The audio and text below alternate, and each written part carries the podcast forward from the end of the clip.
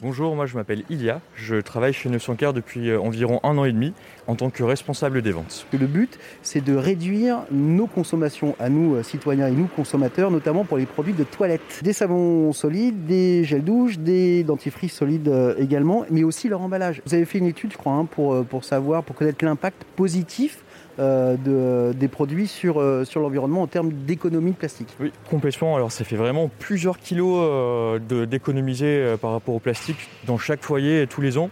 En fait, comme ça, ça pourrait peut-être pas beaucoup, mais en vrai, si on prend l'échelle d'un pays, c'est absolument gigantesque. Oui, c'est 5 kilos, je crois, par foyer. Euh, 4, 4, personnes. Quasiment, exactement. Et bah, du coup, euh, effectivement, ça fait quand même beaucoup de déchets, surtout si on prend tout ça à l'échelle d'un pays. Et vraiment, le but, c'est de lutter contre ça. Et sur quels critères vous êtes basé, ou du moins sur quels critères s'est basée l'étude justement qui a, qui a donné ces chiffres?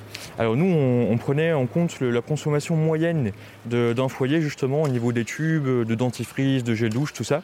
Et on calculait combien dure justement un flacon et combien ça représentait de déchets du coup par foyer euh, sur un mois, sur l'année, tout ça. Et vous savez comment est né euh, le projet 900 Care Oui, alors il y a une anecdote là-dessus qui est assez drôle. Alors c'est Thomas et Émeric, les deux fondateurs de, de la boîte, qui à un moment étaient en soirée et, euh, et, qui regardait en fait la, la, taille de la poubelle de salle de bain. Et en fait, oui, parce que souvent dans les soirées, le meilleur endroit c'est ou la cuisine ou la salle de bain, c'est oui, connu, hein, les contre-soirées. Complètement, exactement. Donc, ils faisaient peut-être une contre-soirée effectivement dans la salle de bain et ils se sont aperçus que la, la taille était vraiment petite, minuscule et euh, ils ont vraiment rigolé de la taille de cette poubelle de salle de bain. Et en fin de compte, à la fin de la soirée, ils ont conclu que la taille de la poubelle est parfaite mais qu'on y jette trop de déchets.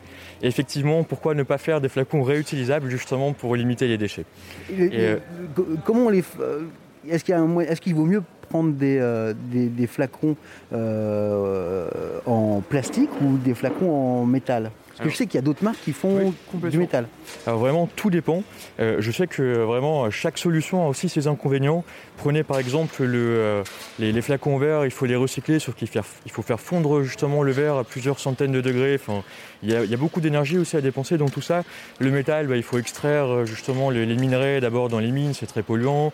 Pareil ensuite pour faire fondre le métal, c'est vraiment... Euh, ça prend beaucoup d'énergie. Et en fait ce qui est génial avec le plastique recyclé et recyclable, c'est notre cas pour le coup, c'est que ça permet de récupérer des déchets qui existent déjà, de les réinjecter dans l'économie. Et puis euh, aussi à, condition bien sûr qu'ils sont recyclables, nous c'est 100% le cas pour tous euh, nos, flacons, ça permet aussi justement de les réutiliser par la suite. Et qu'est-ce qui se vend le plus chez vous C'est des packs Comment ça se passe Des packs, des abonnements Comment ça marche Oui, alors nous en fait on a actuellement une solution d'abonnement qui est vraiment très très pratique dans le sens où nos recharges sont vraiment fines et elles passent en boîte aux lettres. Et en fait, justement, la personne, à partir du moment où elle a son flacon, elle peut recevoir à une fréquence qui est choisie des recharges dans sa boîte aux lettres. C'est vraiment pratique parce que ça évite d'aller faire les courses, de s'embêter à faire C'était voulu ça, d'avoir une recharge qui rentre dans la boîte aux lettres? Complètement, c'était voulu dès le départ et puis vraiment c'est là pour faciliter la vie des gens. Et en fait, nous, euh, on envoie des recharges de 4 mois directement dans les boîtes aux lettres, ce qui fait qu'on limite aussi les envois, on ne fait pas ça tous les mois ou plusieurs fois par, par mois, on essaie vraiment d'espacer au maximum les envois. Et à qui ça s'adresse? Alors j'imagine à plus de monde possible, mais oui. euh, est-ce que vous avez quand même des, euh, alors si ce n'est des cibles, mais euh, un public un peu plus sensibilisé qu'un qu autre?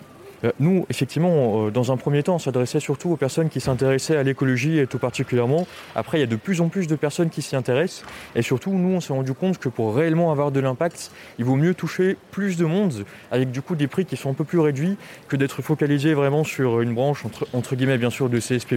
Euh, il y a vraiment beaucoup moins d'impact. Et nous, justement, dans notre stratégie, le but, c'était de réduire les prix au maximum. Et c'est quelque chose qu'on a fait très, très rapidement pour justement ouvrir les produits à des, euh, à des familles qui, qui doivent acheter du gel douche en quantité ou à des personnes comme des étudiants par exemple. Le but c'est vraiment d'avoir de l'impact et en ce sens on s'adresse à tout le monde. Merci beaucoup Ilia.